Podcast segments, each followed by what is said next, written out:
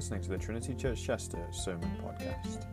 Trinity Church Chester is a new church seeking to reach the city with the good news of Jesus Christ. And at the heart of our ministry is our Sunday worship service, in which we hear a sermon preached from a particular part of the Bible. We're glad you're listening. We'd love to see you in person at the Welsh Presbyterian Church building on St. John Street in the city centre.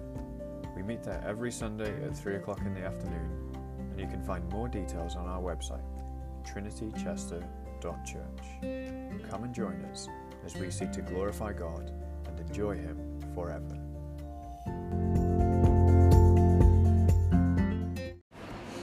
Our reading is from Colossians chapter 3. I'm going to read the first four verses. Colossians chapter 3, verses 1 to 4. Let's hear God's word. If then you have been raised with Christ, seek the things that are above, where Christ is seated at the right hand of God. Set your minds on things that are above, not on things that are on earth. For you have died, and your life is hidden with Christ in God. When Christ, who is your life, appears, then you also will appear with him in glory. Amen. This is God's word. But here at Trinity, it's our usual practice for our Sunday sermon to be one sermon in a series of sermons working through a particular book or sometimes a topic of the Bible. Uh, but today we're taking a break from that usual practice and instead we're having a one off standalone sermon because this weekend, as you're probably aware, is the weekend that is widely marked in our culture as Easter weekend. Good Friday is the day on which many people in our culture traditionally set apart as the day on which Christ's death on the cross is particularly remembered. And Easter Sunday traditionally marks the day on which Christ rose from the dead, his resurrection. Uh, it's a good thing to set aside time to focus on these all important events. Uh, so much so, in fact, that the Christian church assembles for worship every Sunday, something that became the pattern even in the time of the New Testament, because it was on a Sunday that Christ rose from the dead every Sunday is, in this sense, Easter Sunday, because the very fact that Christians, the church, meet together on a Sunday is a reminder for us that the Lord Jesus Christ is risen. Uh, Christ's resurrection clearly has huge significance. Uh, it's significant enough to have changed the day on which God's people meet to worship Him from a Saturday, which had a long history in the time of the Old Testament, to a Sunday. Christ's resurrection is so significant that it shapes the way in which God is worshipped. It's hugely significant. But why? Why is there so much significance attached to Christ's resurrection? What's so important about it? Well, I want us to take note of three things from the beginning of Colossians chapter 3 this afternoon. I want us to see the reality of the resurrection, the meaning of the resurrection, and the benefit of the resurrection the reality, the meaning, and the benefits. When it comes, first of all, to the reality of the, re- uh, of the resurrection, when it comes to what we are referring to when we refer to Christ's resurrection, the Bible is crystal clear that we are referring to a real, physical, bodily rising from the dead. And when the Bible presents Christ's resurrection to us, we are not presented with resurrection merely as an idea we're not referring to resurrection as some kind of concept or something that's merely symbolic, but we're referring to flesh and blood resurrection. The same is true when it comes to Christ's death. To say that Christ died is to say that he really did physically die in real flesh and blood terms. He tasted death, he experienced death, not merely as, but truly as Every human being who has died and who will die also tastes death. He experienced death as we experience death. His body was separated from his soul and it lay lifeless in the tomb in which it was buried. That is, death. And Christ truly died. It was not merely death in a symbolic sense, he did not experience something like death. But it was death as we know it, real and physical. Which is what, in the first place, makes the resurrection so striking. Because when we read that Christ rose from the dead, we are reading that Christ truly died and truly rose from the dead. He succumbed to death, and in his resurrection, he overcame death. This is the reality of Christ's resurrection. He physically died and he physically rose from the dead. Yet, as striking as that reality is, it is also striking to people like us that this reality, real, physical resurrection, is not repeatedly defended at great length by the New Testament writers. That is to say, the apostles did not feel the need to put forward what would, in our minds, be definitive evidence that Christ truly did rise from the dead. At least not every time they speak of the resurrection. Uh, that's not to say that we don't find proofs or evidence of the resurrection in the Bible, because we do.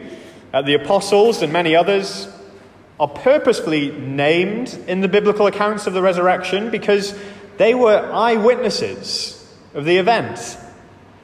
Uh, many of them were witnesses of the fact that Christ had truly died too. They had taken him down from the cross, they'd prepared his body for burial, they buried him.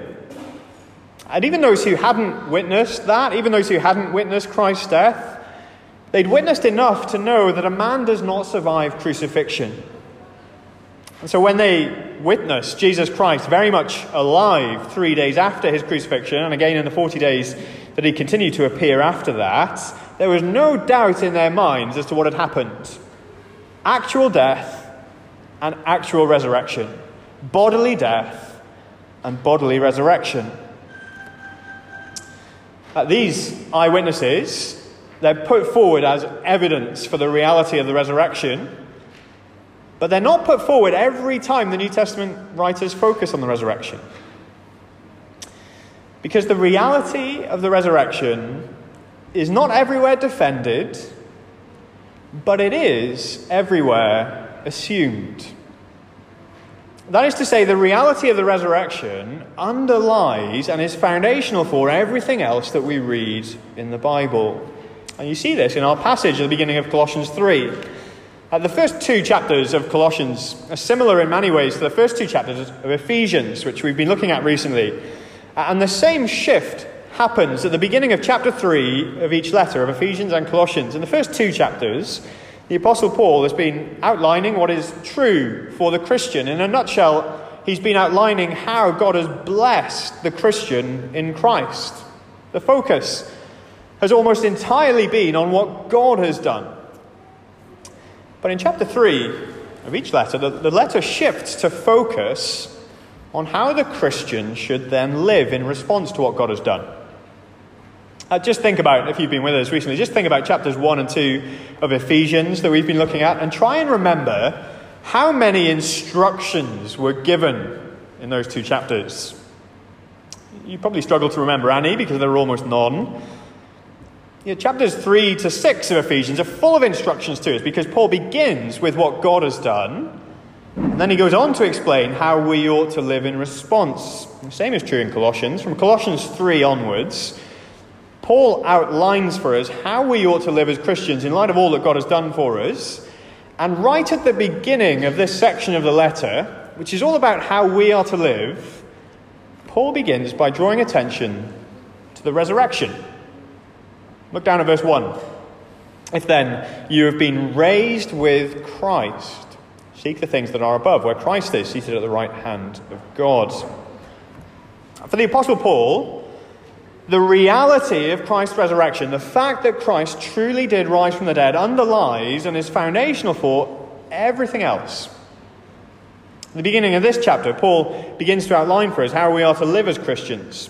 He's dealing with the subject of ethics, morality, what we are to consider right, what we are to consider wrong, what we are to do, what we are not to do. And his starting point is the resurrection.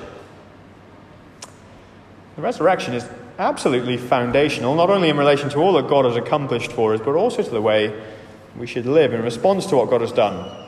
Now, we'll see why that is as we go on in the passage. But for now, what is important to take note of is that the reality of the resurrection is, is everywhere assumed by the biblical writers. It is foundational for the teaching of the Bible. So much so that Paul is willing to write in 1 Corinthians 15, verse 14 If Christ has not been raised, then our preaching is in vain and your faith is in vain. That is to say, if the resurrection was not a reality, if it was not a physical, bodily resurrection, then the Christian faith is all a waste of time and effort, it's all meaningless. If Christ did not really rise from the dead, then the foundation of the house is taken away and the house falls down. But Christ really did rise from the dead, and we need to recognize that this is absolutely foundational for our faith. If your understanding of what is being referred to when Christ's resurrection is referred to in the Bible is a little bit fuzzy. If you've quietly developed an understanding that Christ didn't really rise from the dead, and maybe it's all just some form of symbolism that we're to learn from, then your understanding needs to change and be brought in line with the teaching of the Bible, which is that the resurrection is a reality when we read of Christ rising from the dead, we're reading of resurrection in flesh and blood terms. That is foundational for the Christian faith, and so it needs to be part of the foundation of yours. But why is it so fundamental? Why does so much rest on the reality of Christ's resurrection? Well, secondly, we need to understand the meaning of the resurrection. And before we see the resurrection as having meaning for us, we need to see what it means for Christ. In Colossians 3, verses 1 to 4, Paul is describing what is often referred to as Christ's exaltation. In the beginning of verse 1, he speaks of Christ being raised, his resurrection. At the end of verse 1, he speaks of Christ being seated at the right hand of God, his ascension and his session. And then in verse 4, he states that Christ will appear again. He will, at a later point, once again be visible. Christ rose from the dead, he ascended to heaven, he's seated at the Father's right hand, and he will one day return. That is what is meant by Christ's exaltation, the way in which he's exalted and lifted up. Uh, he was, as we were hearing last week, humbled. He was humiliated and his humiliation took him to his death and to the particular death that he died on the cross. But he is no longer in the state of humiliation. He is instead now exalted. He's in a state of exaltation. And the resurrection is, in a sense, the beginning of his exaltation. At Christ's resurrection, is the announcement that this man, who seemed to be only another name added to history's long, humiliated has been list, just another human being who showed promise but was conquered by death just like the rest of us. Christ's resurrection is the announcement that this man was not conquered by death, but is in fact death's conqueror. And as the conqueror of death, the resurrection marks the beginning of his victory parade and his coronation as the king who's defeated all his enemies. All of which is to say, he is the exalted one. What the resurrection means in the first place is that Christ has been exalted. It means that Christ is therefore no longer suffering. Just think about that. That Christ is no longer under the power of death. You and I continue to suffer because we continue to live in this world which is under the power of death. The suffering we experience, it's the fruit of death. And we experience it as we slide towards our actual physical death. It's inescapable for fallen human beings like us. But Christ, because of his resurrection and exaltation, is no longer under that power. He came into this world, he voluntarily put himself under that power for a time, but that time came to an end at his resurrection, and he is now no longer under it. He no longer suffers. It is sadly true, isn't it, that we struggle to be as happy for others when they receive or experience good things as we are for the good that we ourselves receive or experience. We don't rejoice as much when a friend gets the job they wanted or when somebody else's children are sleeping through the night and behaving well or working hard at school. Uh, we tend, when we hear about those things, to simply map them onto our own experience and wish that they were things we had or we experienced. I wonder whether, as a result of that tendency, when we contemplate Christ's resurrection, we tend to overlook what it means for Him. Uh, we're in such a hurry to get to what it means for us, we don't give a moment's thought to His experience. It ought to fill us with joy that Christ has risen from the dead, has ascended to heaven, is seated at the Father's right hand, and is waiting for the day on which he'll return and experience that final stage of his exaltation. It ought to fill us with joy that our Lord, our King, our Saviour is no longer suffering for us. His suffering has come to an end. He has fought his battle and has won. And the resurrection proves it. As one theologian once wrote, the resurrection is the Father's amen to the Son's declaration on the cross it is finished. It is finished. Christ has conquered his enemies. He is no longer humiliated, but exalted.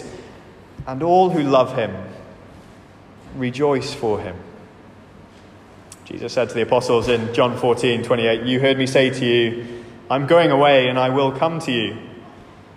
If you loved me, you would have rejoiced because I'm going to the Father.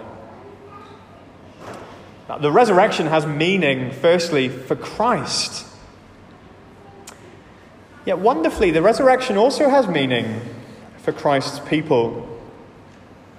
And we see this in the way Paul reasons at the beginning of Colossians 3. He begins in verse 1 by writing, If then you have been raised with Christ. Uh, Paul is writing to Christians, and he's about to go on and give them instruction in how they are to live now they've become Christians. But he doesn't address them as people who have become Christians. He doesn't address the, uh, uh, uh these people in those terms. Instead, he addresses them as people who have been raised with Christ. At the if at the beginning of verse 1, it's not communicating any kind of uncertainty. Uh, Paul isn't implying that some Christians haven't been raised with Christ, but others have. Uh, he's simply emphasizing that to be a Christian is to have been raised with Christ. If this has happened, and for those of you who are Christians, it has, then this is how you are to live, is his reasoning. There's nothing uncertain about verse 1. The meaning of Christ's resurrection for Christ's people is that Christ's resurrection is the cause of our own resurrection. We've been raised with Christ. And what is striking about this opening statement in verse 1 is the timing of our resurrection. Notice that Paul refers to our resurrection as something that has already taken place. You have been raised with Christ. why does Paul speak of our resurrection as something that's already happened.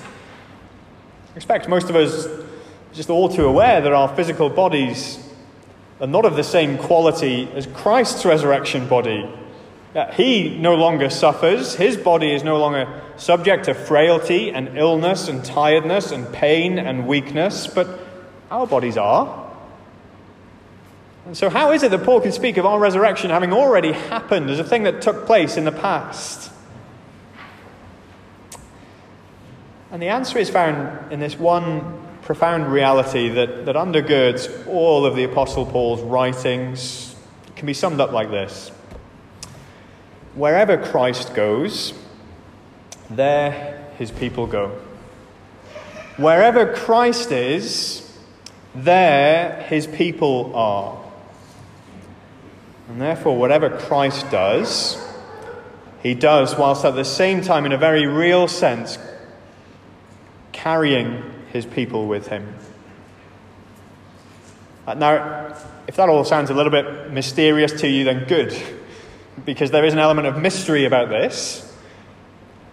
But the fact that there's an element of mystery about it does not make it any less real.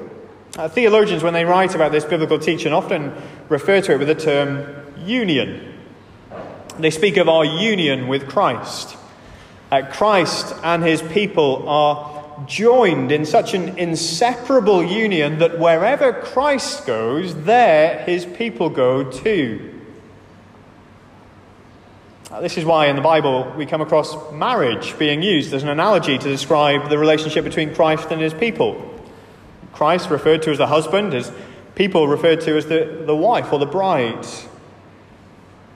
A husband and, and a wife are united together in a, in a particular way. Uh, so much so that there is a sense in which we can say that where, wherever one goes, the other goes. Whatever one does, the other also does. And so, if the husband or the wife brings a mountain of debt into the marriage, the debt becomes the responsibility of the other person too. The flip side, if one brings an enormous amount of wealth into the marriage, the wealth becomes the wealth of the other person too. It's as though because the husband and wife are joined together in a marriage union, when one racked up that debt in the past, both of them racked up that debt. And when one acquired that great wealth in the past, both of them acquired that great wealth. Because wherever the husband goes, the wife, united to him, also goes in that sense. Now, this doesn't answer all of our questions about what it means for Christ to be united to his people, but it does help us understand what Paul is referring to. You have been raised with Christ. Because on that day, when Christ walked out of the tomb, he walked out in union with his people. You walked out on that day united to him, Christian believer. And Paul applies the same reasoning to Christ's death in verse 3. It says, For you have died, and your life is hidden with Christ in God. You've died, he says. When? When Christ died. When Christ was lifted up on the cross to die, he was lifted up in union with his people, united to his people. When he died, we died together with him, united to him. In God's mercy, we didn't experience that death. But it was, in a very real sense, our death. Because wherever Christ is, there his people are. Which is why the resurrection of Christ means the resurrection of his people. It's why Paul can say that our life is now hidden with Christ in God, because we're so united to Christ that his life is our life. And that's why we can be certain, as Paul outlines in verse 4, that when Christ appears for a second time, then we, his people, will also appear with him. It's a certainty because wherever Christ is, there his people are. And so, Christian, let me assure you, on the authority of God's word, that you have died. Your death has already taken place, and so has your resurrection. You have been raised with Christ. Death itself is a, a frightening thing, but Christ has died it for you. You've been raised with him. Which brings us to our third and final point the benefit of the resurrection. We need to expand on this a little bit, don't we? How exactly do we benefit from the resurrection? What exactly does it mean that we have been raised with Christ? Well, our passage is framed by two events one that's already happened and one that's not yet happened. Or perhaps more accurately, our passage is framed by two stages of one single event. Stage one has already taken place, and we're waiting for stage two to be carried out. Uh, stage one is summed up in that statement You have been raised with Christ. Uh, it's expanded upon at the end of verse 3. You have died, and your life is hidden with Christ in God. Uh, what took place when Christ died and rose again that has result, resulted in you and I no longer being under the power of death, but instead having our life hidden in Christ? What took place? Well, the answer is found in what Paul alludes to at the end of verse 1. At the end of verse 1, he points out that the risen Lord Jesus Christ is now seated at the right hand of God. Now, that description is a reference to Psalm 110, which we read earlier in the service. Psalm 110 begins The Lord says to my Lord, Sit at my right hand until I make your enemies your footstool. Uh, this is a description of Christ sitting at the right hand of the Father, and it's a description that points to two things. Uh, firstly, it points to the fact that the risen Lord Jesus Christ now rules over all things. He's in the seat of authority. We saw that back in Ephesians chapter 1 and 2. But it's also a description, secondly, that points to the work that Christ carries out as a priest. Uh, in verses 4 and 5 of Psalm 110, we read, The Lord has sworn and will not change his mind. You are a priest forever after the order of Melchizedek, the Lord is at your right hand. At Christ, we are told, is an eternal priest who is at the Father's right hand. Of all the Old Testament passages that are referred to in the New Testament, Psalm 110 is in fact the most frequently referenced. And it's often in Hebrews as well as in Romans 8 used to highlight that Christ is seated at the right hand of God as our priest. Why is that significant? It's significant because of the role of the priest. What was the role of the priest? The role of the priest was to offer sacrifices to God for the sins of God's people. And Christ, as our priest, offered himself up to death as the sacrifice for our sins. And yet, because he did not remain dead, but he rose from the dead and is now seated at God's right hand, he has demonstrated that his sacrifice was effective. It's been accepted by God, and his position at God's right hand means that there is no more sacrificing to be done. All of which is to say, I've lost you at any point during that last part, this is the key point. The benefit of the resurrection is in the first place that our sins have been atoned for, and therefore all who repent of their sin and trust in Christ are raised with him now, spiritually. That is stage one. Stage one of the benefit of the resurrection, if you like. We are raised to new life spiritually. And we experience resurrection life in this sense here and now. But there's also a second stage to how we benefit from the resurrection. And it's found in verse 4. Paul says, When Christ, who is your life, appears, then you also will appear with him in glory. Paul is speaking here about what will take place when Christ returns. When Christ appears at his return, all of his people will also appear with him. Yet, not in the condition that we can be seen in now, but instead in glory. That is to say, in physical bodies worthy of the term glory.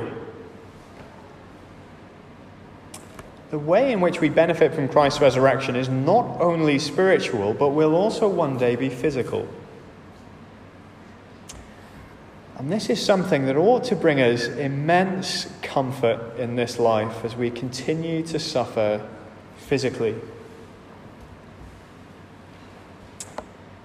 It gives us the authority to say to somebody who is suffering, Life will not always be this way. And to know that when you say that to them, you are not saying merely an empty nicety.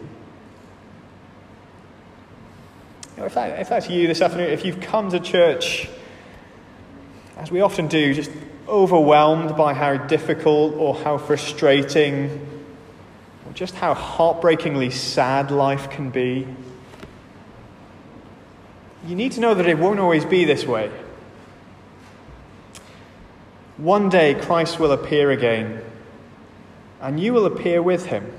Not in your current state, and not in this current environment, but in glory. And when that happens, every frustration and sadness will be put away from us. And these bodies of ours that are increasingly worn out by sickness and grief will be raised as glorious bodies, resurrection bodies, bodies of life.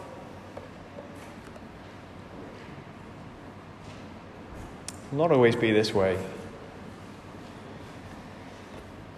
I'm not sure that we dwell on this as much as we ought to. Yet here it is.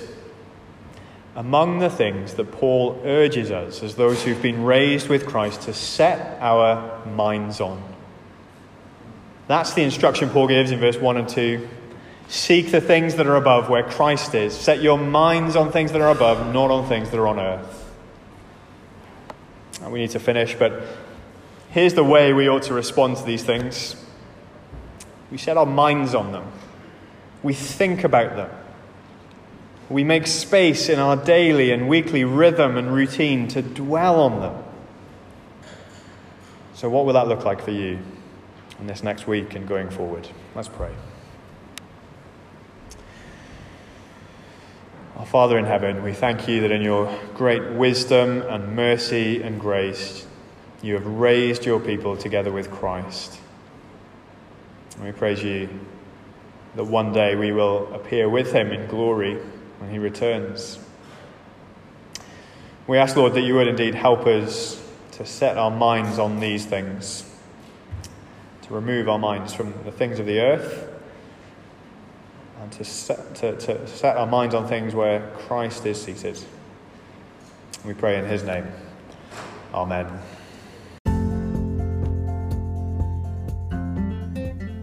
Thank you for listening to the Trinity Church Chester Sermon Podcast. We hope that this message is a blessing to you. If you'd like to know more about the Christian faith and what it means to live as a Christian, please do get in touch.